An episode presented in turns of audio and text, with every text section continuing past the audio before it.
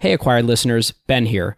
You'll notice for the first eight minutes or so of the episode, my audio quality isn't the greatest, but bear with us, it'll be crystal clear for most of the episode. Thanks. Is ocular and occluded from the same root? Uh, I don't know. I don't know. Either. Anyway, Eh, that, that, with that feels, I- that I- feels right I- because I think that's their logo, your- right? Is a It's an eye. Yeah. yeah. All right, I, I concede.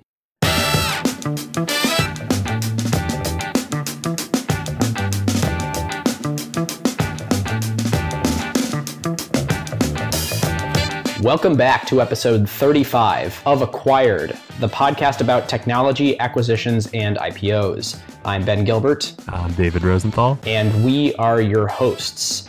Today's episode, we are covering the Facebook acquisition of Oculus, a uh, much requested episode by uh, a lot of our listeners in uh, in the Slack, and uh, and one we've gotten a lot of email about. So we've now got enough distance from the acquisition that there's a lot more to come, but we feel uh, we feel comfortable covering it. No doubt about that. And um, we thought now would be a good time to do it, given some of the themes we talked about on the Snap IPO episode, that this would be a good counterpoint, a uh, sort of different approach to a, a camera company. In, indeed. So uh, before we dive in, we have some incredible listeners that leave some uh, some great iTunes reviews, um, and sometimes they're even a little host deprecating.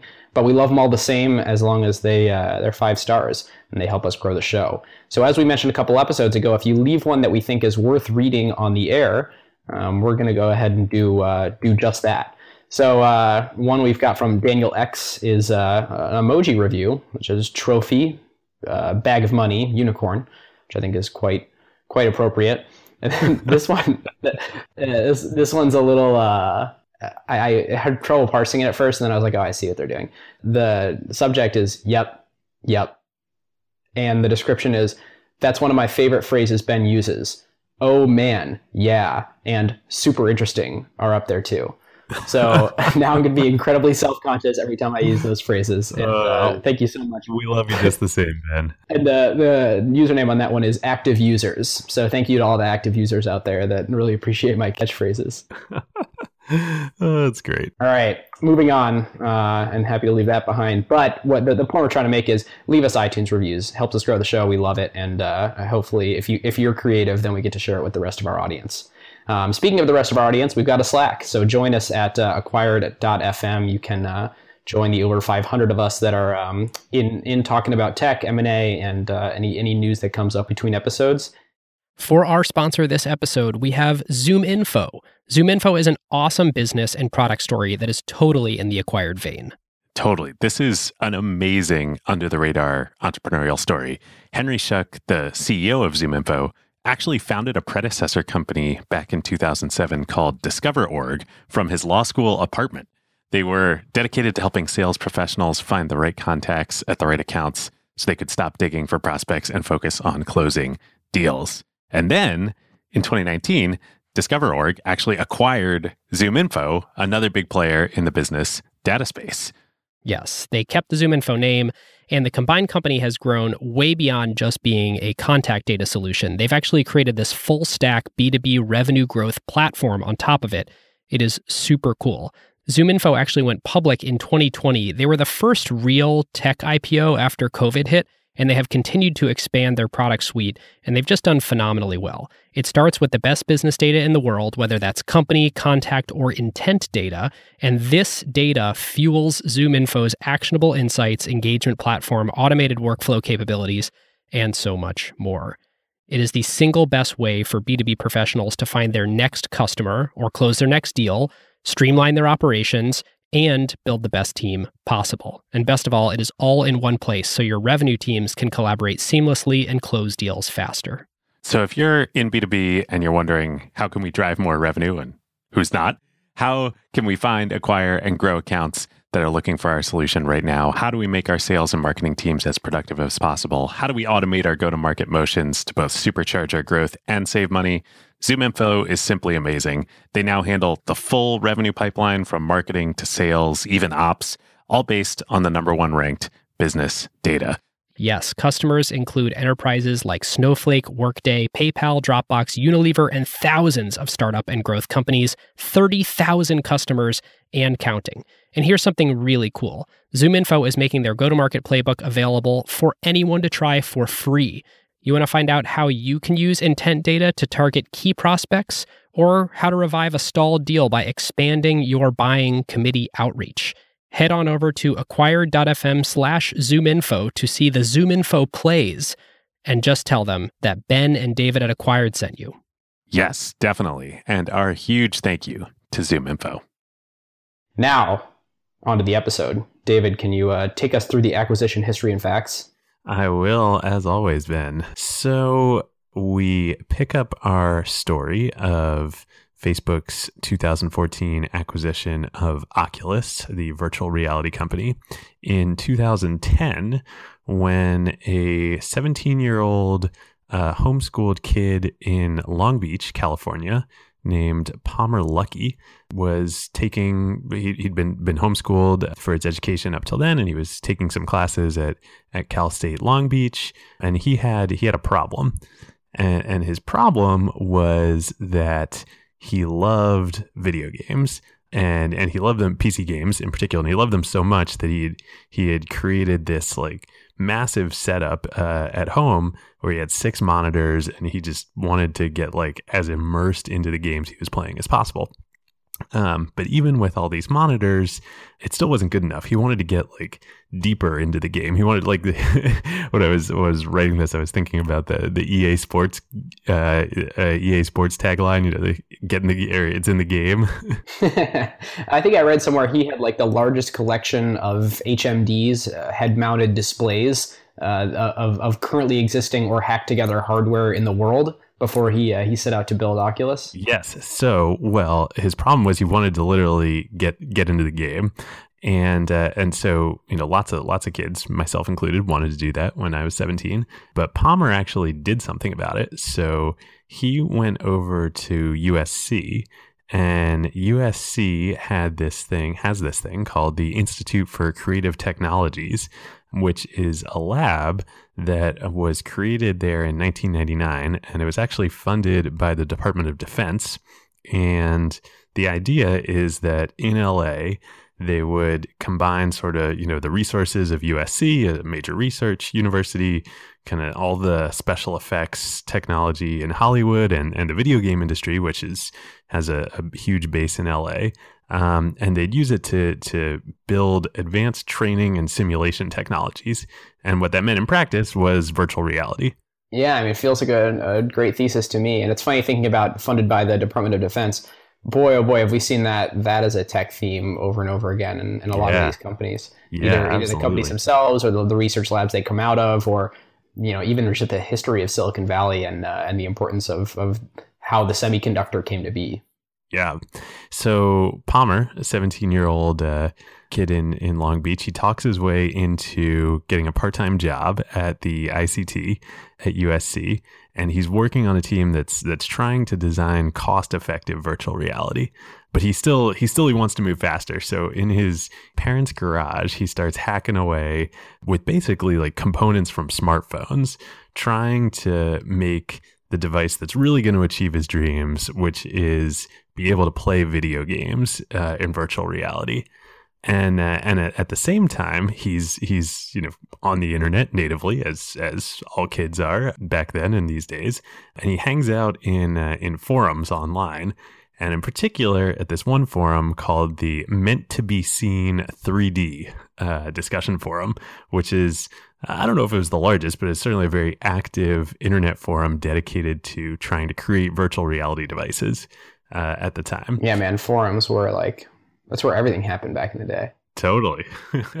it's like um, it's like back in you know the the more things change, the more they stay the same, right? The original like you know Netscape and uh, um, you know ARPANET days. Yeah, and I mean anybody like but the predating forums were you know mailing lists and Usenet and like it's it's just a, con- a constant reinvention of the same thing. People seek community. Internet's incredible for community revision, revision, revision. Yep. And you know now we have virtual reality. So maybe maybe the next uh, great entrepreneurs we'll meet, you know, in uh, on an Oculus or on a Vive. Yep. So he's on he's he's posting progress uh, as he's he's building these prototypes in his garage on the uh, on the meant to be seen forums, and turns out that there are among the other posters on the forum or or lurkers on the forum is a guy named John Carmack, and uh, that might ring that name might ring some bells for some of our listeners. Uh, John is probably one of the most famous people in the video game world. He was the co founder of id Software, and id created, and, and John in particular, pioneered a lot of the um, techniques that Doom, Quake. Yep. I mean, the, Quake, Doom, Wolfenstein 3D. You yeah. know, all of the first generation of first-person shooter PC games. Yeah, and I think his like one of his greatest contributions was the um, the algorithms to do the shading of shadows so that things look appropriately far away and appropriately lit as you you know approach them or turn corners or you know the things that we take incredibly for granted today but were actually required a lot of uh, complexity. Yeah and i mean i remember gosh i was probably in middle school when those games were coming out and like it was they were so far advanced versus anything else on on the pc at the time uh, the pc or like the nes yeah. Yeah. So uh, Carmack is on the forums and he sees and he's and he's on the forums because he is also interested in VR and he kind of shares uh, Palmer's dream that playing video games in VR is going to be a totally new paradigm and really really compelling and and actually his Carmack's dream he had uh, id had released Doom 3 recently uh, he wanted to port Doom 3 into VR. Mm. And so he sees uh, he sees all the progress that, that Palmer's making and he reaches out to him. And, and, and there's no there's no great hardware out for VR, right? Like if anybody wanted to port to VR at this point, it's like, you know, highly specialized installations in science centers and stuff, right? Yeah, I mean basically, you know, it's the kind of stuff that USC is doing at the ICT for the military um, or science applications, you know, you're talking hundreds of thousands of dollars for a room scale installation. You know, nothing like uh, what the Rift becomes, which was you could go on on Oculus's website and order a development kit for three hundred dollars. Mm-hmm. So Carmack reaches out to to Palmer, uh, asks if he can buy a Rift, and uh, and and Palmer apparently says he says in an interview later he uh, he decided he was just going to play it cool, and he's like, oh, I'll just give you one. so uh, so he does, and um, and it's fortunate for for him and for the future of VR that he he did. This was we're now into 2012, and John Carmack goes to E3, which is the big uh, one of the two big industry conferences for video games. The other one is GDC, which we're going to talk about in a minute. Uh, but John goes to E3 in 2012, which is in June, and he gives uh, he gives a big talk, and he talks about how excited he is about VR, and he shows uh, he demonstrates a version of Doom 3 that he's created that is running on the Rift. And and the Rift is like a totally hacked duct tape together prototype that that Palmer had sent and, him it was actually duct taped, right? Like uh, there's some yeah, it was I read actual... about a meeting with them where like he actually duct taped the this, the display to the head mounting piece. Yeah, there there are great videos online, and of course, you know, after this, all the tech and video game press covers this, and um, and then goes and tries tries it out, and, and wears it, and like the, the unit is actually duct taped together. yeah, and to- just like ridiculous watershed moment when uh, when John Carmack is demoing on your hardware at E3. You know, it, it's uh, this is pre Kickstarter, is that right? Or is this? So this, this is, is pre Kickstarter. There's wow. not even a company yet. It's literally just Palmer working on this stuff, and uh, and he's at this point, I believe, either 18 or 19 years old. Crazy. Totally crazy. So E3 2012 is the big moment for what would the artist that would become known as Oculus. um, and a few other folks, you know, in addition to the entire video game industry, uh, sort of take notice. And and two of the folks who reach out to Palmer uh, when they hear the story about this are two guys named Brendan Iribe and Michael Antonov, who also were in the LA area. They had been co-founders of a company called Scaleform, which was a, a sort of a video game um, UI technology company that Adobe had acquired several years earlier. They'd worked at Adobe for a while, and then Brendan actually had left and he joined a company called Gaikai, uh, which folks in the uh, video game industry might remember was a streaming video game company that Sony acquired a couple years earlier. Um, and the idea being, and actually a lot of consoles use this today, um, that rather than buying a game on a you know a physical media or downloading it, you can play a game just by streaming it over the internet. Oh yeah, I remember. Man, I remember Microsoft showing off some some tech like this too, where the whole idea was that you know you're you're done with downloading the bits to your device and um, in fact on on this is actually a windows phone demo. The the device hardware constrained but we have all this amazing cloud computing and and we're going to in a low latency way stream your interactions back up to the cloud. The game computation is going to happen in the cloud and then stream it back down to your device and it'll feel native. I feel like i've seen a lot of those demos and the trend seems to be toward powerful clients still. Like we haven't gone to this Yeah. world where gaming is happening. It's with never a totally thin worked, right? Yeah, I mean, the dream is really cool, right? That like on any uh, on any client, as long as you have a fast enough internet connection, you don't actually have to do all the hard rendering on the on the client. It can all be done in the cloud and just streamed as video. But it's never quite lived up to the promise. Yeah, and and I think this is kind of a tech trend for me later, but I think to, to quickly derail into it, it's uh, we continue to pursue this dual track of pushing the envelope on desktop grade or even uh, yeah let's call it desktop grade gamer pcs so you see the oculus hooked up to really you know uh, really crazy towers. And then simultaneously what we were trying to do in a low power way on phones like phones keep getting more powerful. And the the processors in phones keep getting better at originally um, you know apps and then casual games and now a little bit more more serious games on mobile. And we're definitely seeing the the the trend of you know anyone who is interested in pushing all the intense compute up to the cloud for games that are played on mobile well mobile got good enough to largely just play them themselves and then the ones that require better experiences the, the intense sort of r&d push the envelope of what can be done is is really still being done on uh, on towers and that's not you know that that's not going away anytime soon Yep, and especially in VR. Yep. You need uh, one of the things limiting the market right now, which we'll get into, is you need a super powerful PC to make this stuff work, which not that many people have anymore. Yeah, I remember uh, we were interrupting a lot, but as a quick aside for listeners, I remember going into David's office like a few years ago at, at uh, Madrona, and he's like putting together this like crazy tower to hook up his uh, his dev kit Oculus to, and telling me about how like VR's here, like we're looking seriously at this now, like it's the future, like people are maybe not consumer adoption right away, and I remember thinking like maybe not consumer adoption right away, like nobody has a tower, nobody's gonna buy a four thousand dollar gaming rig, and like that's still kind of the state of good VR right now. Yeah, I mean, we're to get into it, but we still have that at Madrona. It's uh, the thing weighs about 50 pounds. It's huge. but anyway, so so Brendan and Michael coming from Scaleform and, and Brendan then immediately from Gaikai, they reach out to, they're really excited about this.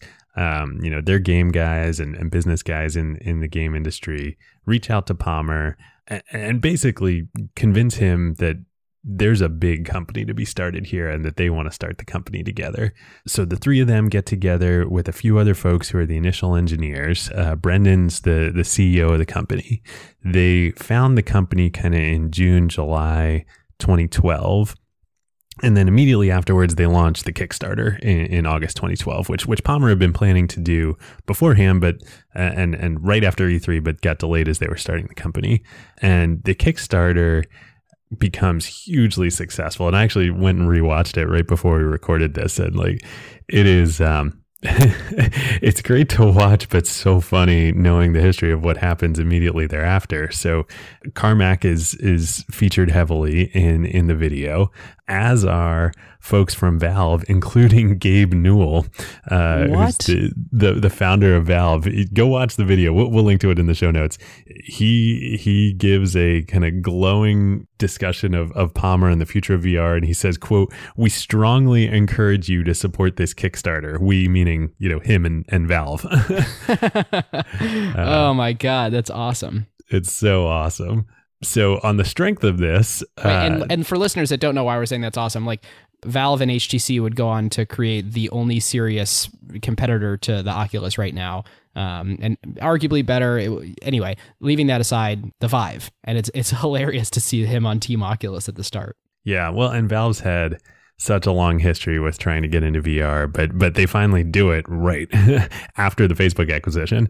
So the the Kickstarter is hugely successful. They had set an initial goal of two hundred fifty thousand dollars. They end up raising ten times that. They raise almost two and a half million dollars, and then they do something really smart, which is after the Kickstarter ends, they basically just continue it on the Oculus website, and and anybody can go there and order order a developer kit uh, for three hundred dollars. And this is like earlier in the crowdfunding era, and it's like amazing to see. You know, if you're an entrepreneur and you're trying to just put together around a two hundred fifty k, like you don't want to raise 2.4 million because you give up your whole company. But like in the in the isn't crowdfunding great where you know there's there's no equity, so it's just like money for you to play around with. And sure, you have to fulfill those pre-orders, and that's the, the yep. biggest issue with with Kickstarters. But like what an amazing uh, what an amazing model to bootstrap a company and, and get some cash in there you know long ahead of when you're going to ship the units yeah totally and um, you know and, and they turn it around pretty quickly but but when they when they put the pre-orders up on the website after the Kickstarter campaign, there's so much momentum continuing that they're selling, you know, supposedly for the first couple days that it's up on the website, they're selling four to five developer kits, DK1s, as they come to be known, quote unquote, DK for developer kit, the, the first one, at four to five every minute at 300 bucks a pop, which is pretty impressive. Wow. Yeah. So uh, they go along and they're they're working on shipping the developer kit. They start shipping it. And by the summer of next year, June 2013, uh, the VCs, you know, start to get us VCs start to get wind of what's going on down there in Southern California, and the company ends up raising a $16 million Series A, co-led by Spark and Matrix, and then and that's in June of 2013, and then right after the first well, the, the uh, company wise, the first really big victory happens. They that John Carmack actually decides to leave id and join Oculus as the CTO.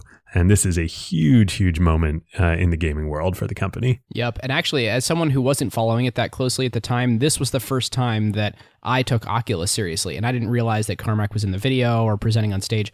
This is the first time I had heard his name associated with it. And suddenly it was like, okay, this company's serious. Like the you know the creator of Doom and Quake is is joining as their CTO. Yeah. So and and you weren't uh, weren't the only person to notice this. Now, they they had obviously raised the Series A that summer, but Marc Andreessen and Andreessen Horowitz also noticed that John Carmack has just gone and joined this left id and joined this uh, this baby baby uh, virtual reality company based down in Southern California.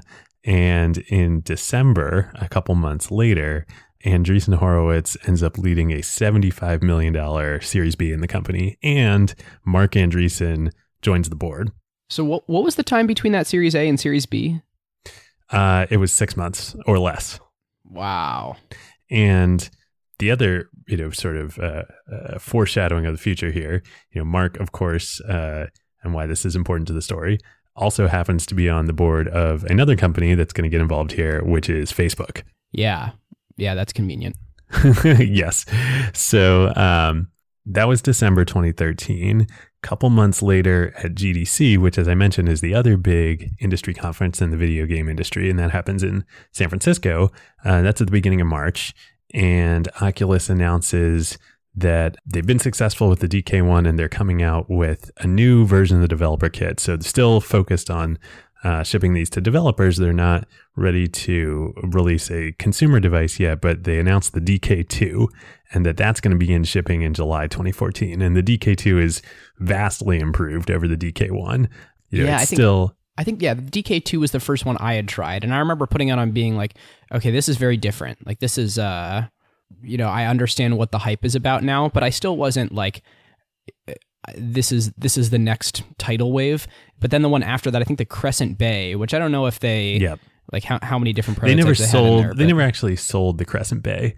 Um, that was sort of like the the the first iteration of what would become the consumer version that they'd ship in 2016. Yeah, I think I tried that at 2015 E3 or no 2015 CES, and you, they'd take you into this private room. and You have like a 15 minute little demo with it, and that that was the one. The Crescent Bay was the one where I was like, okay, this is the next tidal wave of technology.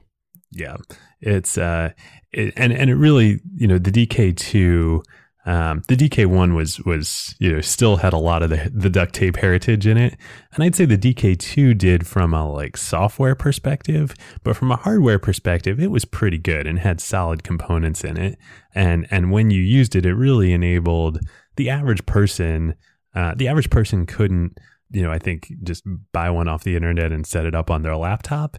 However, if if you had a friend or knew somebody who had a had a setup uh, with the DK2, you could put it on and it would kind of just work, and you could see what was so amazing and how different and immersive VR was versus just playing a regular video game. Yep. So uh, that was the beginning of March.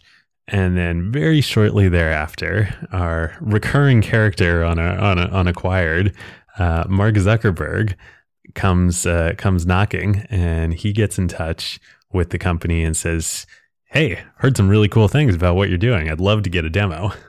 Yeah. and uh, do, do, you know how that introduction was brokered? Like, is that through Andreessen or like, do you just get an email from Zuck at Facebook that's like, hey, like, I don't, I don't know. It may be out there, listeners. If you know, uh, hit us up on Slack or, or shoot us an email. I, I assume that there were easy channels to to make that introduction happen. Yeah. But somewhat like the like the snap or original Snapchat episode, Zuck, I, I believe, as as the story goes, you know, asked for them to come up to uh, come up to Facebook's campus and um, do a demo up there.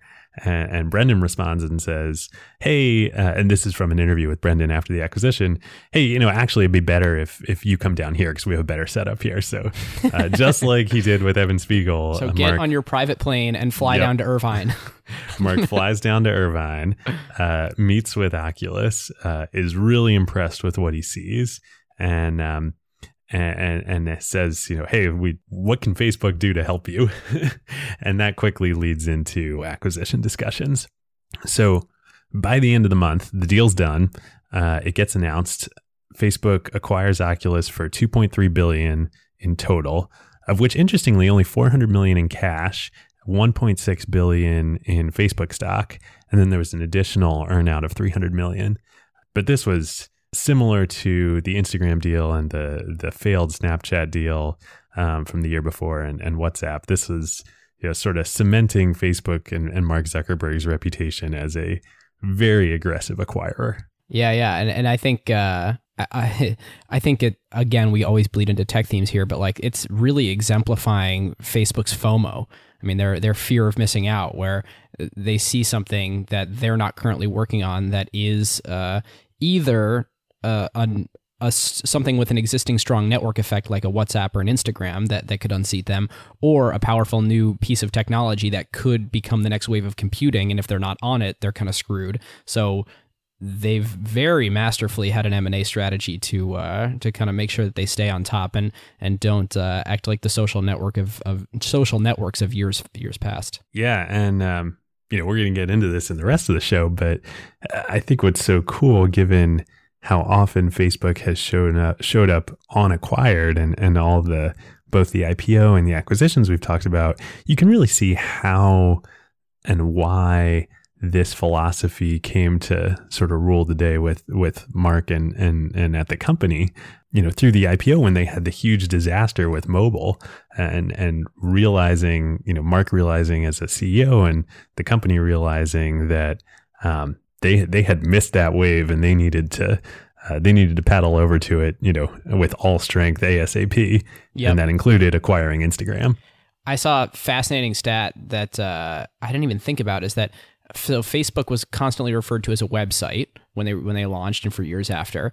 And in 2008, they launched a mobile app but nobody referred to them like as an app company. And it, it really took them like four whole years after so that you know they founded in 2004 app launched in 2008 still largely a website, even though they had an app. And it took them all the way until 2012 to be taken seriously as a, a mobile company. And, you know, now uh, 84 plus percent of their revenue comes from um, from mobile advertising. And I think that it's interesting to note that like it takes time, even though you are on a platform or have a technology, to make that the competency of your company. And I think that uh, Facebook saw an opportunity here to you know not let VR evolve around them and then have to play catch up and get on that platform and then uh, like turn the company to be centered around that platform. This is an opportunity to say, you know, we don't know exactly what it is yet. If if you know Oculus by Facebook is the platform and other people are on it, or if Facebook is delivered over VR through Oculus.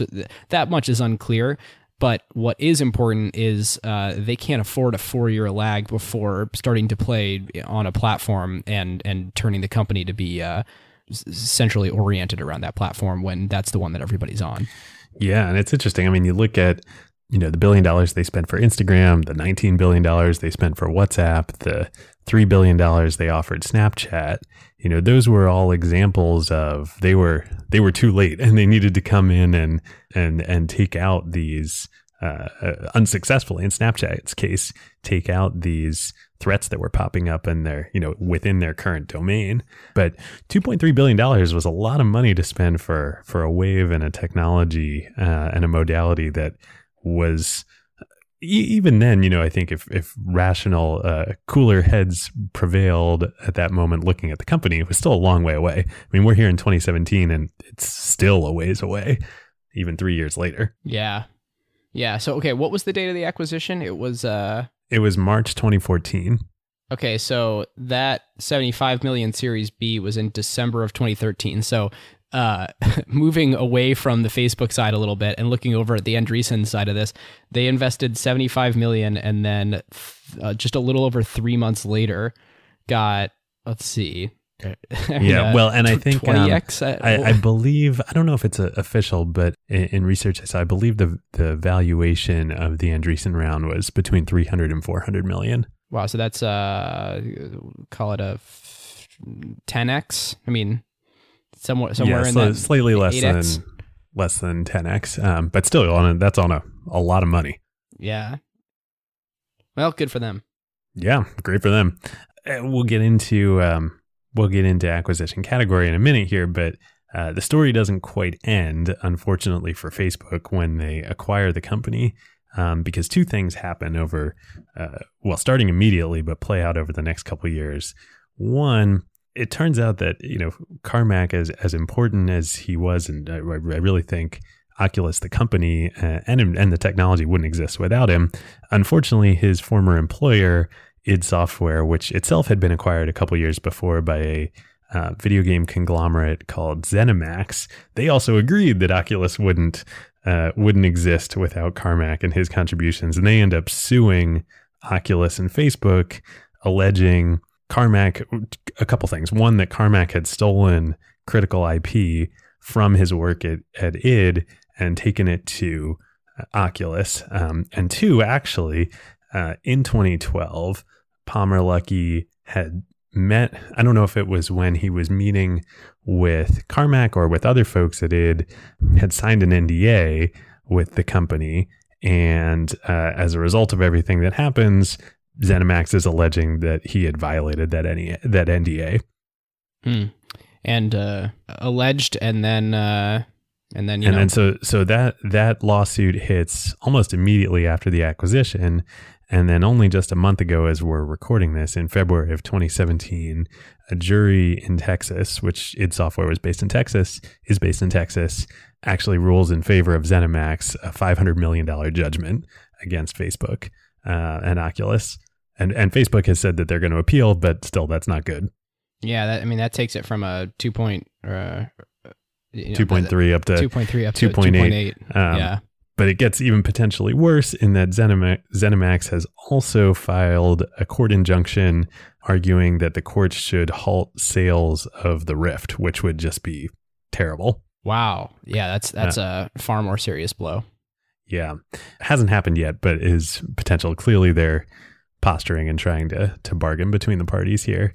Yeah, I did some I, sus- did some research on on ZeniMax for for this, and uh, yeah, it's actually it's quite a large video game conglomerate. They they own a bunch of studios, including the one that makes um uh, video game fans among our listeners will know the Elder Scrolls and the Fallout series. But uh, guess who is on the board of ZeniMax? It- uh, the only the only thing that wouldn't surprise me is Carl Icahn.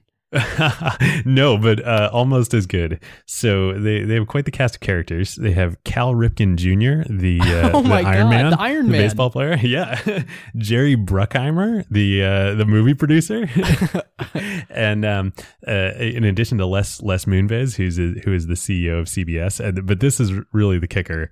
I, I just couldn't believe it when I read this. Robert Trump, Donald Trump's brother, is on the board of ZeniMax. I the didn't even- internet says it's true. Boy, what a weird company. God, conglomerates are weird, man. Yeah, totally weird. So, you know, you can't you can't make this stuff up. Truth is, in fact, sometimes more stranger than virtual reality. yeah, and you know we'll have a follow up. Uh, I'm I'm sure probably not an episode, but this will be an in follow up in future episode. But um, I suspect you're right that the injunction to stop selling the Rift is just posturing and trying to get potentially a, a, a settlement or, or more out of the current ruling or something. And um, it it would shock me if they they stop shipping the Rift because of this. But it does feel like Facebook's gonna gonna pay some more money there. yeah. Or, or at least it's it's posturing, perhaps trying to get Facebook to drop their appeal. But the other major thing that happens uh, after the acquisition um, that uh, that we've alluded to on the show is that Valve and Gabe Newell decide that rather than uh, rather than just supporting Oculus, they actually want to get into virtual reality themselves. so the next year at GDC in 2015. Valve unveils in collaboration with HTC, the uh, the Chinese consumer electronics company, they unveil the Vive, which is in many ways a superior product to to Oculus and the Rift. And and the Vive has two key innovations that um, the Rift doesn't have at that point. One are true hand touch controllers. So when you would play the experiences or games on on Oculus before Valve came out with the Vive, you would have to use either a keyboard and a mouse or or a video game controller, an Xbox controller, and that's just totally Boy, does that know, pull you out of the experience. really right? Like, pulls you out of the presence, which is the whole point of VR. Valve ships these controllers that enable you to move your hands around and grab things and pick things up and and interact much more naturally with the environment. And then they also have the the while it's still tethered, the headset that you wear still has a cable coming out of it and attaches to the PC. There are they're called lighthouses uh, that are laser positional tracking uh, boxes that you put in the room and that allow you to walk around the room. So you're no longer just sitting in a chair with your hands on a video game controller like the old video game paradigms, but it really changes this into a much more immersive experience. And boy, what a what a brilliant freaking end around by uh, by Valve. Like they're Totally. a software company. For for listeners that don't know a bunch about Valve, uh, they're a software company. They make games and they make a, a platform called Steam, and they make. I think they make most of their money from Steam, and they get a, a cut of all the distribution of the games that go out over Steam. And uh, and Steam's sort of the default way if you're a PC gamer to uh, to go and get new games that come out. So basically, they own the pipe and you know they're super wacky company brilliant brilliant engineers there brilliant game designers that um, of course are interested in vr but like they're not going to make hardware. Like that, that that's not in their core competency at all. And they've been as david alluded to trying for years to figure out what the right way to get into vr was. And for them to be able to you know closely track and, and be a fan of of oculus see that fall into facebook's hands which it's loosely competitors, right? At the very least, you don't want to put too much of your your company's stake on uh, on in, in Facebook's control, and to be able to in that tight of a window turn around, find a hardware partner like HTC, and get into market with a superior product. Like it, there's a lot of things that we'll conclude out of this episode, but one of them is that there are people at at Valve and HTC that are executionally brilliant. Yeah, and Valve is. We'll link to this in the show notes. Uh, I suspect a lot of our listeners are, are know the company well, but for those that don't, it is a fascinating place. their employee handbook leaked, on the internet a few years ago, and it's it's more like a manifesto. There's a, there's no hierarchy. Nobody reports to anyone else there. Everybody decides what they work on. Their everybody's desk is on wheels, and if you decide you want to work on something else with the other team, you just pick you move your desk over to wherever that team is and you start working on whatever they're working on. And and I believe it's 100% owned by Gabe Newell. So there's no I mean there's not uh, a lot of leaks of stuff from shareholders or public disclosures or any or, or really even like known market cap of the company. It's a very uh, yeah, it's very, very closely held. I, I don't believe Gabe owns exactly 100%, but he definitely controls the company. Yeah. Um, just one person. And, and they make, you know, nobody knows outside of Valve the exact number, but um, but the, a lot of money. I mean, billions of dollars of revenue from uh, mostly from Steam, as Ben mentioned. Yep. And if there's an opposite podcast to to acquired, it's like so in, in the acquired uh, or in the corp dev parlance, you know, acquired is often about the buy, not the build. Um, if there was a podcast that was about the build decision instead of the buy decision, uh, we would really want to like e- examine what Valve does here and what their existing uh, business with Steam sort of allowed them to do in, in going into VR and taking this like very expensive risk on something that has has you know super unclear business value, especially when they start the venture. Yeah. And they, you know, they really, you know, I don't think there's really any two ways about it. They out execute Facebook and Oculus over the next two years. Um, Facebook ends up shipping the consumer version of, of the Oculus Rift before Valve by, by a week. So the, the consumer version of the Rift comes out in at the very end of March 2016. Um, and then at the beginning of April, uh, Valve ships the Vive. But again, with these two key innovations that Oculus doesn't have, and it's not until December 2016, so just a few months ago now, that Oculus finally brings out their touch controllers, which brings them closer to parity with uh, with the hand controllers of of of the Vive. Yeah, and you know what I mentioned earlier that the Crescent Bay woke me up to the idea that that VR is a, a you know the next tidal wave in technology. Um, I'd say the next step function was that was the first time I tried the Vive. Uh, I think that there there was a thing. I think Google might have even made it, but it was a thing where you could paint and you use the controllers to Tilt paint. brush, yes. Tilt brush, yeah. And then there Super was a cool. It's like MS Paint in VR is the only way to describe it. Um, it was an independent company, a couple developers, and Google ended up acquiring it. Oh, nice. Nice, nice. So there's that demo, and then there's one in a kitchen where like you go in and you're supposed to like, you know, Yeah, start making job the food. simulator. Yeah, but really, what ends up happening is like you can just mess every like you can just pick up pans and heave it at a wall and knock the like this is incredibly thrilling experience of like throwing an entire rolling cart full of dishes on the ground and having no consequences. And I'd say that that was the first time where like I think I was in that thing for like a half hour it felt like five to ten minutes and that was the first time where like i legitimately didn't want to leave like that that was the first time where i was like oh people are going to get real addicted to this Yeah, and that's you know I'd say for our listeners that aren't into VR, maybe haven't even tried it yet, you know, go find it's worth it. You owe it to yourself if you care about technology and thinking about where waves are going to you know break in the future. Go find a friend or or go to your local venture capital firm that has a Vive installed and um and try out a few things. Try out Tilt Brush. Uh, it's really you know it'll take you back to the first time you used MS Paint on a PC.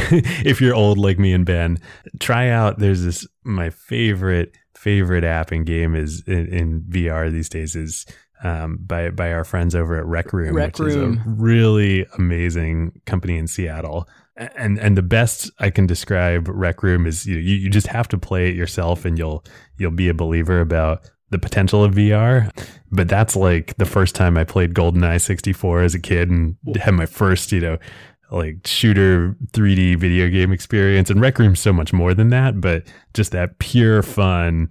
It's it's great. Yeah, and the reason is, and we'll get into this, and, and I think this is part of Facebook's bet is, you know, Facebook. I think Zuckerberg. Let me read the quote real quick. He uh, he's over and over again said VR is going to be the most social platform, and I think the super cool thing about Rec Room is like you're in there just hanging out. You're doing all sorts. You're in a room. You're playing paintball. You're there's like all these different activities you can do, but it's all centered around like you're just like hanging out with other people as if it was sort of real life. And one thing I want to dissect later in the tech themes is like, does that like do do you agree that the the you know killer killer app of VR is is a social one? Um, but the cool thing about Rec Room is like when you when you try it, you're like, wow, I really am just like hanging out in here, and I could do this for hours with other people. Yeah, and that's what you know. When I said it, it reminded me. It reminds me of what it was like playing Goldeneye the first time. Like the single player campaign in Goldeneye, like you know, it's fine. It's whatever. It's good.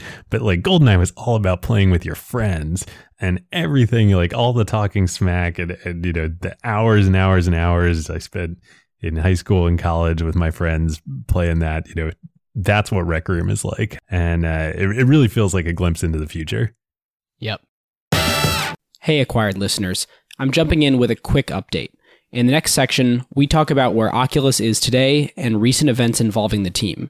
There was some pretty big news between recording and releasing this episode, so I'm here to tell you Oculus founder Palmer Luckey has left Facebook. On March 30th, Facebook confirmed his departure following a long stretch of Facebook being very quiet about Palmer. This came after he denied and then confirmed reports of funding a pro Trump organization called Nimble America and then did not appear at Oculus's developer conference. Now, back to our regularly scheduled programming. Okay, so let's finish up uh, history and facts. You want, David? You want to take us to like the recent events of the last uh, last six months to a year, and then we'll go on to acquisition category. Um, well, I think we've kind of done that. We can yeah. oh, I, I guess I mean personnel wise. So um, so Facebook. Oh, yeah. Y- yeah, I mean, there's been some really interesting things that have happened as Oculus starts to merge more into Facebook. So, um, Palmer Luckey is no longer the CEO of Oculus, but is still at Facebook working on things. Um, uh, that's actually uh, Brandon. So Palmer was never the oh, CEO. right. Sorry, sorry. Brendan Iribe, yep, stepped down as CEO. He's now managing Oculus's quote PC division, which is basically the Rift. Right, right. And then so Palmer similarly is at Facebook, uh, t- kind of titleless.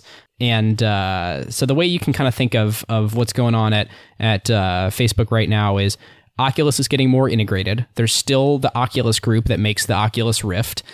Facebook has more independent VR teams. There's a, a, a PC VR, mobile VR, um, and uh, and you know obviously we we've seen the, the there's been demos on stage of these incredibly social experiences that may be the future of what Facebook looks like um, in VR and uh, and you know they're they're they're shipping the the Rift, but it's very clear that whereas with Instagram and WhatsApp they stay very separate. Oculus is an acquisition where they're getting much tighter integration with the company, and uh, and it looks a lot more like a division than it does uh, a separate company. And uh, one huge marker of that is the the whole team, or at least a, a good chunk of the team, moved from Irvine um, yep. up to Menlo. Yep, uh, Oculus's headquarters is now uh, in in Menlo Park with the rest of the Facebook campus. But I think that's a perfect transition to acquisition category. Um, and I think for me, clearly this is uh, is well, you're curious what you will say, Ben, but to me, it's clearly a business line acquisition. I mean, this is a new product, a new platform, uh, not part of the existing wave that Facebook is on um, that they're buying. And and I think you know it was interesting that they initially kept uh, they tried to run the playbook of keeping the team totally separate and totally autonomous, and in particular you know, kind of at arm's length away down in Southern California. But then that didn't work out quite so well as they got ended rounded by Valve. Um, and now they're moving it much more, in, you know, moving to integrate it much more deeply into the rest of Facebook, the company disagree entirely. Uh, I love it. uh, it's I think it's a technology acquisition. I would I would say the the uh, signaling initially could could lean more toward business line of keeping it separate, of it being its own revenue generator. But to me, this is a defensive play on protecting the the network that Facebook has and their existing business model. I think that for them, they looked at this and said, okay, VR is clearly the future. We need to make sure that we have a position on the dominant technology platform of the future. And we are right now at risk of other people building all the hardware and the platforms and us being having nothing to do with it and then having no leverage in making sure that we have a dominant position on that platform. And Facebook has seen they've seen like i guess the point i'm making is they don't care about the business line of selling oculus rifts to people and i think that they've looked around and seen crap we don't actually own the direct relationship with any of our users they're in a slightly tenuous position where you know they, they, people are you know into Facebook. They're they're on it all the time. They're on it every day. It's an essential part of people's lives and provides a ton of utility. But they access it through either their Apple device, their Android device. Um, they Facebook desperately tried to make their own phone. That didn't work. Like Facebook is in a little bit of a tenuous position in not directly owning their customers and or at least not directly owning the users that their advertising customers monetize. And I think what Oculus is is them trying to get out ahead and making sure that with this technology that clearly evolves to be the future of computing that they aren't going to be upended by by someone else who decides that eh, we're not going to prioritize Facebook on the platform where all the users are. Ben, I think you hit the nail on the head. It's about owning the customer relationship at the point of access in the next wave, which they don't right now. You know, it's it's fun doing this episode right now, and in particular after the Snapchat IPO, but it's hard to judge right now. Like I think if they had kept in fully in that like, oh, we're going to keep it separate mindset, this would be a failure. But now that they're starting to integrate it more deeply, that feels like the right approach to me at this point. Yeah, so let me. Eh, This is the third time I've dangerously danced into tech themes uh, ahead of schedule, but let me throw something out there that I think Facebook would be much better off keeping them separate and keeping it like its own little division with a kind of a firewall between Oculus and, and Facebook because as they so Facebook is a horizontal company. Facebook needs to make sure that they are on every single platform in the same way so that the most users, in the same way that Google needs the most users, they need scale, can get access to it. And the closer they start to integrate these things, the more the danger comes up of them prioritizing Facebook features to be Oculus only and not putting them on the Vive or whatever other platforms come to be. And mm. I think that's a really when you're an employee at a company like that, you start to get confused as to what the priorities are. Yeah. Like I remember being at Microsoft. You end up with sure a, an iMessage situation, right? Totally. And, and, and one that I've experienced personally is like, you know, when you're at Microsoft, like it, at least a few years ago, it wasn't, if you're in office, you hear the message that office isn't an important business on its own, maybe the most important. But then things happen where like we don't ship Office for iPad because we want to give the Surface a head yeah. start and be the only platform with you know with with Office on it. And so with Office being horizontal, Windows being a vertical, we take this over to Facebook and say Facebook is the horizontal and Oculus is the vertical. It seems like unless Facebook is is believes that the Oculus will be, or the you know Facebook VR will be the only VR platform where they will need to reach users it seems really dangerous to start doing integration and i would argue that they they really need to figure out how to make sure that they're not prioritizing facebook for oculus. This gets into the really interesting part of the show which is you know we talked about how snap is clearly thinking about their future and what that's going to look like in a whatever augmented virtual mixed whatever you want to call it reality perspective. Total aside i might talk about this in tech themes but as long as we're like as long as people are debating what to call something it's not a wave yet. The wave has not yet broken until yeah. like phones are just phones. When you're talking about like pdas or smartphones like no you know as once they're just phones once it's just like your glasses then we'll be there. But David, the the wave is VR, AR, MR slash slash slash slash slash slash. But the breaking of the wave is clearly coming, and Snap's working on it. Apple's working on it. Valve has a very successful, arguably more successful than Oculus product in the market. So, what should Facebook do?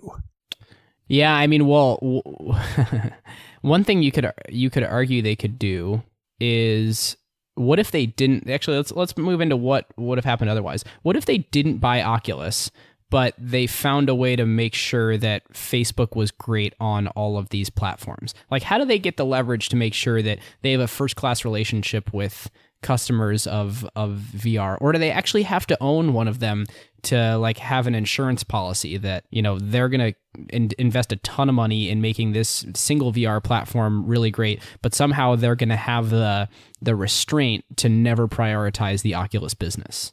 Yeah, I don't know. I mean, I think it's the question you were asking which uh, I feel like we need to get Ben Thompson on this show to discuss like can Facebook be a horizontal and a vertical business at the same time? I mean, I don't know anybody that's ever succeeded at Dude, that. with with great restraint, man. Like you just got to make it so clear to all of your employees that like Oculus is an insurance policy, and like Oculus needs to be really great, but we all, but like the main business is Facebook. Like it it mints money, and it's going to continue to mint money as long as we don't screw it up. yeah, I mean, easy to say in theory, right? Like I've Yeah. literally never I- seen that happen before.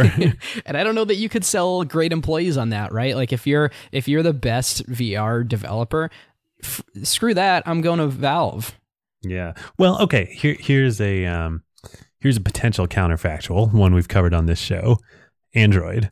So Google's a horizontal company. Google Search and Google Services, Gmail, Maps, whatnot, work great on iOS as on Android, obviously. And I think it's cl- pretty clear at this point, you know, like we talked about on that episode, the mobile wars are over and that everybody within Google is aligned on making those services work great across all platforms. And yet they still have Android. But now here's what's key about Android, I think, to my mind. Google doesn't make Android phones. I mean, that's changing a little bit, but right. But like the whole strategy was get the software out there, get the operating system, let other people, let other ecosystem partners build great hardware and get it in the hands of people. And that use use Android as a way to make sure that we are going to be able to continue deliver to deliver these great Google services to everybody across all platforms. A, do you think that's that was the you know that that's a viable strategy? B, can Facebook do that? totally a viable spra- strategy. Very interesting to like. uh, The main takeaway for me is Android itself doesn't make money. It prevents Google from having to give money to other people like Apple um, out of its. out Well, of they its, do give, as we talked about, a lot of money to Apple. Yes, but they could give many times more money to Apple if Android didn't Yep. exist. And and for listeners, that's the of the uh, search engine uh, affiliate revenues that they they pay out to wherever the search originates from. Yeah. So Google pays on the order of a billion dollars or more every year to Apple in order that Google remains the default search engine on the iPhone. Uh, and and they actually it's not just like a straight payment, it's that Apple actually gets a cut of AdWords revenue. So it's like a variable rev share for AdWords that are served on searches on the iPhone. Yeah, good to, good to be Apple there. So I think Well, that hey, it's good to be Google. You've got the best business model of all time. yeah. So the the Android strategy, I mean, Facebook totally could build like Oculus OS and then have uh, reference design and then do the same thing that Android did and have have third parties build the the hardware. I mean, is is uh, is that what Daydream is? Is Google sort of do, do taking that approach with uh, Daydream VR? Yeah, I don't know enough about it to say for sure, but I, bel I believe it is similar, except that it's on Android phones that are powering it. So there is there is that wrinkle. It's not like it's a uh, it's not like Daydream. As far as I know, I could be wrong, but I don't believe Daydream's going to work on like iOS. I think you're right. So getting back to the other point that you were making though, like I'm I'm not sure it actually buys Google or Facebook much to build the sort of VR software layer and then let someone else do the hardware. I mean that maybe it does. I don't know. I haven't I haven't actually really thought through that. I mean clearly that's the approach that Valve is sort of taking that like they're going to continue to make money from Steam and Steam is going to be on all of the um, all the Vives and like HTC, you take on all that that uh, hardware difficulty and risk and and and cost for for making the hardware. Well, it reminds me a little bit. Um, I hadn't thought about this until until you brought it up a couple minutes ago, but I think it kind of comes back to Microsoft too, right? Like that's what Microsoft did with the PC, Yeah, which was build the operating system, give it to everybody, get it out there. You know, and you know, Apple wasn't. You know, that's great that Apple exists, right? Like, uh, we'll make uh, we'll make Office for for Mac too. You know, we'll, and we'll cripple it. You know, but but I think you know there there are plenty of examples, whether it's Microsoft and Windows or Google and Android, of that type of approach working. It's when you then cross over into trying to be both vertical and horizontal that you get the Office for iPad situation. Yeah. I mean, I think it keeps coming down to this. They just have to figure out a way. And Google took years to do this. To be clear, that Android exists to power the search advertising business, and it has to be first class and a, a great OS on its own to have people use it because it's in a competitive landscape. But like, it doesn't exist on its own to be Google's main revenue stream. And Facebook's just going to have to do the same thing with Oculus, and hopefully there's less tumult on the way Yeah. to get there. Totally. So, what would have happened otherwise? I mean, we're kind of in this section right now, but where, you know, if Oculus doesn't land at Facebook, what happens to it? Well, um, that's a really good question because they'd raised a lot of money really quickly, but it was going to take a lot more money to get to where we are now. And clearly, I mean, I think if if Facebook doesn't acquire Oculus, there's a chance that maybe Valve continues to partner with Oculus and doesn't go off on its own. However, if given that they did, and if they had, and Oculus was still alone and independent, you know, they would have had to do something because we saw with the execution that Valve had when you bring the resources and the huge amounts of money that a, a corporation like them can to building new technology like that, they they were just going to blow Oculus out of the water. You know, Oculus probably only was able to hang on because it had Facebook's resources. So I think it's it's hard to imagine Oculus remaining an independent company, a fully independent company, Yeah. without needing to. You know, I mean, I guess as we've talked about with both Snapchat and Uber and Didi, it is possible to raise huge sums of money these days. But I think it's not just about the money, too. It's about being able to get the right OEM partnerships. You know, the right, think about how much, how many years and how much effort Apple has invested in creating their supply chain. Um, you know, the idea that a startup would be able to do that in a within a competitive landscape is is hard to imagine these days. Yep. Yep. And actually, here's a great quote from from Palmer Luckey. Um, he said, "I'd say we are five years ahead of where we would have been without the acquisition, pointing to the resources needed to improve the hardware technology as well as encourage software developers to build games and videos to watch on it.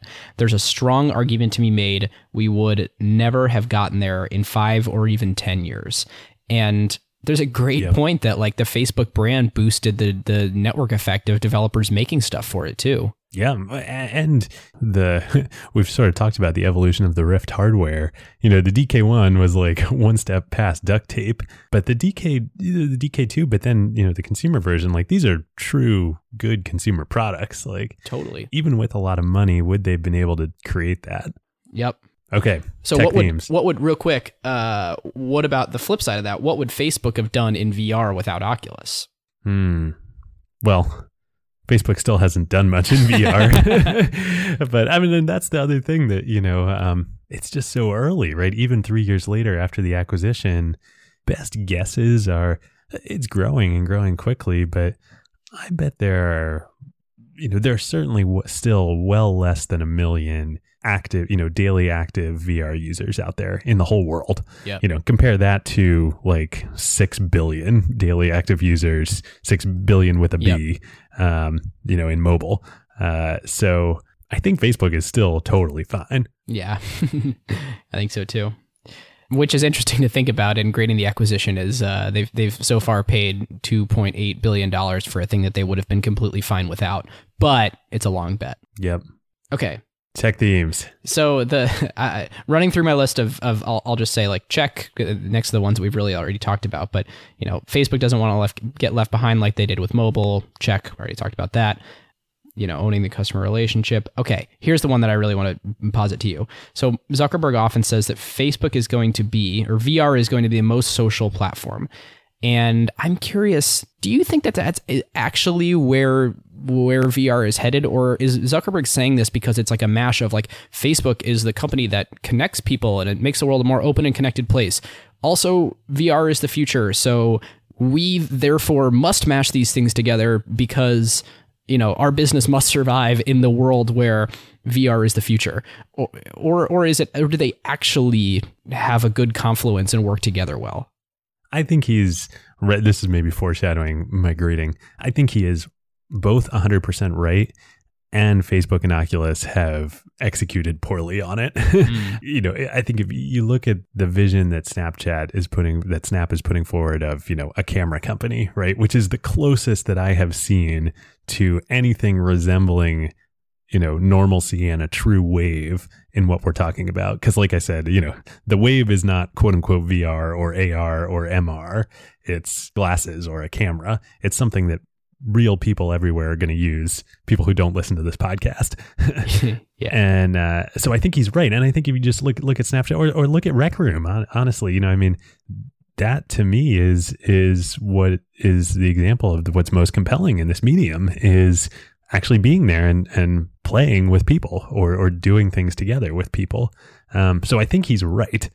On the other hand i think if you look at the product strategy and the history over the last couple of years of what Oculus and Facebook have done, you know, they're they're behind because it's natural hand movements that are so important to that. It's walking around. It's the types of things that Valve has done with the Vive, but it's also what Snapchat's done, which is like to really make this mainstream, you need to get out of the PC entirely. Mm-hmm. You need to make this something that people are going to be open with in the r- real world, you know, interacting with other people. Yep. Okay, so my I think we've talked about a bunch of my themes too. The only one I would say, you know, that we just got a brief mention earlier in the episode, but um, really came out for me thinking about this and doing the research is Kickstarter, right? Like Oculus and the Rift being one of the first, uh, not the first, but one of the first really breakout companies slash products slash ideas to come out of you know creative endeavors to come out of the Kickstarter platform, um, and that, that reminds me of what I think is a deep theme in technology that anytime you can build a platform that enables other people's creativity in kind of ways that you mm. would never imagine, that's a recipe for something special. Whether that's an operating system enabling software developers to create and distribute anything like the App Store or like Windows or like Apple, uh, whether that's Facebook, um, enabling anybody to share, you know, anything that they want to write or say. You know, I think Kickstarter is just a really cool example of that and, and led to Oculus. Yep. I think it's a great point. Should we grade it? Let's do it.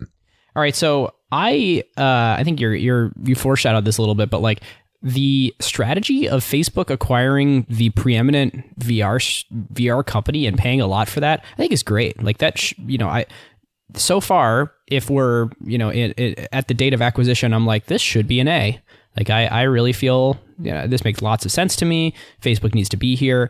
Uh, I think in the last couple of years, of where it's ended up, I'm I'm going to go with a C for this acquisition. Um, with you know, uh, as as we've said before, a high level of variance. So when we revisit this acquisition in years to come, uh, very open to changing that, and I think it's very likely it will change. But like, holy crap, they they they bought Oculus, and then a year later, a far superior you know piece of technology comes out and it it didn't seem that hard for for someone else to pounce on it and especially someone that was so interested in in the Oculus uh, uh, in its development. And then on top of that all, I really disagree with Facebook integrating VR tighter. Like I really think that that uh, I think they're potentially at risk of of not uh, making sure that they understand that Facebook needs to be a, a, a, horizontal platform that that doesn't prioritize anything on Oculus. People that work at Oculus should view themselves as working on a thing that is that makes sure Facebook doesn't get unseated in the future, but ultimately you know, Facebook is the business. Like they, they should look at their competition as Snapchat, even though they work at Oculus. Yep. Totally agree. Um, I, I think you've nailed it on this one. You know, the only, I'm tempted to uh, quote Tom from uh, our Tom Tom Alberg from our uh, Amazon IPO episode himself quoting Jeff, which is just such a great line in, in tech that Jeff's saying, Bezos is saying that, you know, it's okay to fail at things. It's not okay not to try. Um, so I want to give Facebook and Mark Zuckerberg a ton of credit for, you know, trying here and, and seeing, you know, the potential in VR as a future medium um, and pouncing on it early. On the other hand, like he pounced really early and execution has not been great since then. So, uh, for the same reasons as you've been, I, am I'm going with a C on this one so far. Yeah, and maybe there's a there's an abstraction here where we need to say like, huh, it turns out if you're a horizontal that needs to have scale and reach every internet connected user in the world, then maybe you don't own the hardware platform. And like a risk of your business of reaching everyone is that you don't you you know you don't necessarily own that direct customer relationship. And that just has to be okay. Like that just has to be baked into these like mega horizontal scale models. Yep. because there's no way like could facebook have its cake and eat it too? Could is is there a world where the, the technology behind oculus was so breakthrough or any anything that they acquire is so breakthrough that it is the only hardware platform and then they reach everyone and get to own the hardware like i just don't see a world where that's possible Well, what you're talking about is a monopoly on a direct customer relationship. And, you know, monopoly is a word that gets thrown around in tech a lot, usually in conjunction with network effects and the power there. But what's interesting about network effects, eh, at least in the companies we've seen them expressed powerfully so far, very few, if any, of those companies actually own the the the means of ingress, you know, um, so to speak. You know, they own it in in a sense, in that Facebook, you know, owns the app that people you know come to and spend most of their time in, but they don't own the phone, you know, and and Google owns where people find their information, but they don't own the computer or even necessarily the phone, even if it's Android. right I think it's just maybe hard or not, or maybe impossible. It's unlikely uh, it, it- to believe that Facebook would be able to do that with VR in the future.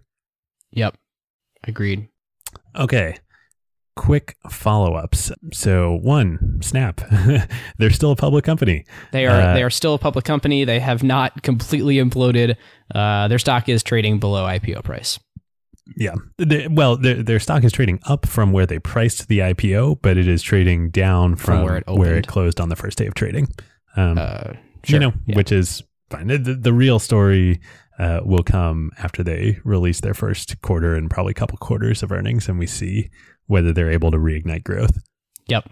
Yep. Yep. Let's just hope that uh, everyone that bought in a very excited way on that, that first day does not uh, um, become extremely pessimistic right now. And, and you know, I, I in my whatever, we're not we're not picking stocks. We're not forecasting. We never time the market. Blah blah blah. I think it's going to bounce back a little bit. And uh, uh, let's let's hope for Snap's sake that the people that bought in are. Uh, are sort of in it for the long haul and understand that too. Because I think um, one interesting point that a friend brought up the other day is tons and tons of millennials bought uh, bought Snap because it's the first kind of accessible IPO to them that was both large and something they were super familiar with, and people bought on emotion of I like this company, and uh, uh, you know you don't want to see all those people. Uh, you know, have a super negative negative experience and lose out. Yep. Well, uh, echoes of the Facebook IPO episode. Go listen to that one if you haven't already. I think that is um, some of our, our best work here on Acquired. Okay. Other hot take Intel acquiring Mobileye. Ben, I hear autonomous cars are a thing. Forget VR. Yeah, boy, sure seems like it, huh? I think uh, Wait, is Mobileye a camera company?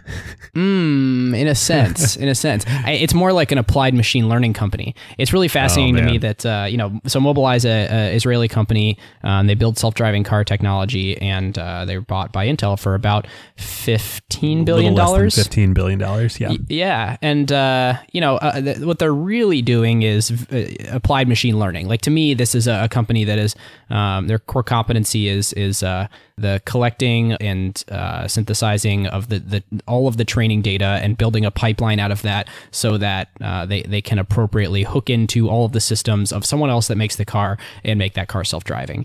And it's so fascinating to me that as this market gets, you know, so much attention so quickly and it's so clear that this thing is going to happen that you know, by pointing your your technology in the right direction and and really starting to get market traction with the makers of these these cars, like th- th- if this company was a machine learning company, they would have sold for a 15th of what they sold for. Yep.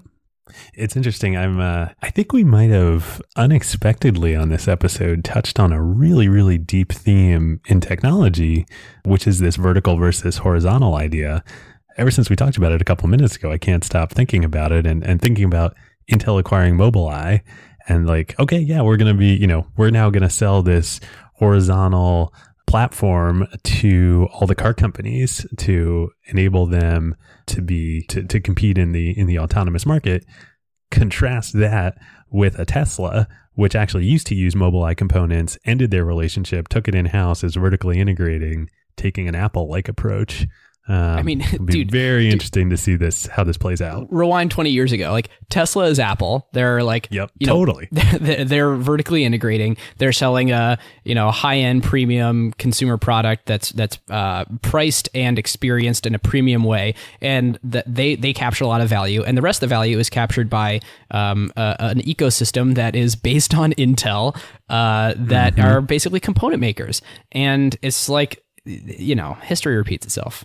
Yeah. Well, I think the question is, and, and actually Ben Thompson wrote a great piece The smiling uh, curve. last week, I believe, the smiling curve about this. The question is, can a combination of Intel be the Microsoft, um, not just yeah, the Intel? Yeah, yeah. And c- could Intel be the Microsoft, right? Like, can they? Is that Yep. what they're trying to do here? Is sort of like level up the stack? Yep. Fascinating. Yep. Yep. Fun stuff. Future In- episode Intel self-driving OS. We will see. Uh, we'll see if that happens. coming soon to a podcast client near you. Indeed. Speaking of podcast clients, uh, uh, one that you can listen to on your podcast client. Uh, my carve out this week is the Pod Save America with Kara Swisher interviewing the uh, the gang from Pod Save America at South by Southwest. So Pod Save America is the the the um, guys that used to do Keeping It 1600 on uh, the Ringer podcast network. Yeah. Um, after this election, moved over to start their own media company uh, called Crooked Media, Pod Save America, Pod Save the World, and other um, left leaning, highly cynical, very funny. Uh, podcasts and uh, if, if you're into keeping up on on all the stuff that's going on and you want some insights from the people that held those jobs in the Obama administration it's a, it's an awesome podcast like Pod Save America is incredibly entertaining and uh, the Kara Swisher interview is phenomenal because she she might be the best interviewer alive. Like she is so She's good awesome. at yeah, like thinking about like what do I want to know? What do I think my listeners want to know? I'm going to abuse you until I get those things out of you. And you're going to like it because I do it in such a fun and entertaining way and let you tell your story and give you the respect as the person being interviewed and the and starting from a place of like look I think you're really smart and I think you have a lot to share. Why don't you share those things with us? And there's there's this incredible mutual respect between um, the interviewer and the interviewees. And uh, I just I highly recommend it. We look up to her on Acquired and uh, a lot that uh, we can learn and, and hope to keep learning as interviewers and uh, podcast hosts and journalists in our in our own random internet way kind of sense ourselves. Mine, uh, real quick for the week. Uh, speaking of uh, left leaning uh, liberal folks, great article in the New Yorker this week that really made me think uh, by Adam Gopnik, who uh, several years ago wrote this great book called Paris to the Moon, which is just hilarious being in Paris as I am right now for for the next month or two. Great satire of the French and of Paris. But he wrote a wrote a piece called asking the question are liberals on the wrong side of history in uh, in the New Yorker? And we'll link to it. Uh, it's really good. But one of my one of my favorite elements of the piece of which there's several is sort of asking this question like what does the course of history have to say about whether you know what the themes are behind it which which reminds me of course of our podcast and you know what we do on acquired. But Gopnik kind of makes the point that like because events turned out a certain way, um, because Trump won the election, because Brexit happened, et cetera, or, or other things deeper in history, like the human mind is such a, you know, this is Kahneman and Tversky classic stuff, is such a like storytelling machine uh, that we seize onto that narrative that like, oh, well, that was inevitable and it reflects this deep truth. But the reality is like maybe it wasn't inevitable. Maybe, you know, it was a probabilistic thing. Maybe it was even a low probability thing that just happened to happen. Hmm, Um, and uh, I, I love thinking about stuff like that. interesting just because it happened it doesn't mean it was destined to Exactly. And it doesn't mean that like uh, that you should create or accept a, a gospel about like the truth behind it because the truth is complicated. yeah sounds very cool Well, a huge thank you to our sponsor for this episode, ZoomInfo. If your company wants to supercharge its ability to find, acquire, and grow customers while also becoming more efficient, it is a no brainer to start using ZoomInfo. And now they're making their automated go to market playbook available for free for anyone to try. Head on over to acquired.fm slash zoominfo to see this go to market playbook. And when you get in touch, just tell them that Ben and David at Acquired sent you. Thanks, ZoomInfo. Well, that's all we've got. Listeners, thank you so much for uh, joining us as always. If you've been a longtime subscriber, as uh, as we mentioned in the beginning, and uh, and you appreciate the show, we'd love a review on iTunes. Make it something stupid, make it something funny. We, would love to read it on air, um, and uh, it helps us grow the show, get more guests, and uh, and really um, bring acquired to more people. So yeah, feel free to uh, if this is your first show, subscribe from your your podcast client of choice. You can shoot us email at acquiredfm at gmail.com. Go to acquired.fm, join us in the Slack. Gosh, I don't know what more I could plug, so I'm just going to call it here. Find us in VR. yeah. Yes. Signing off. Have a good one. Talk to you guys soon.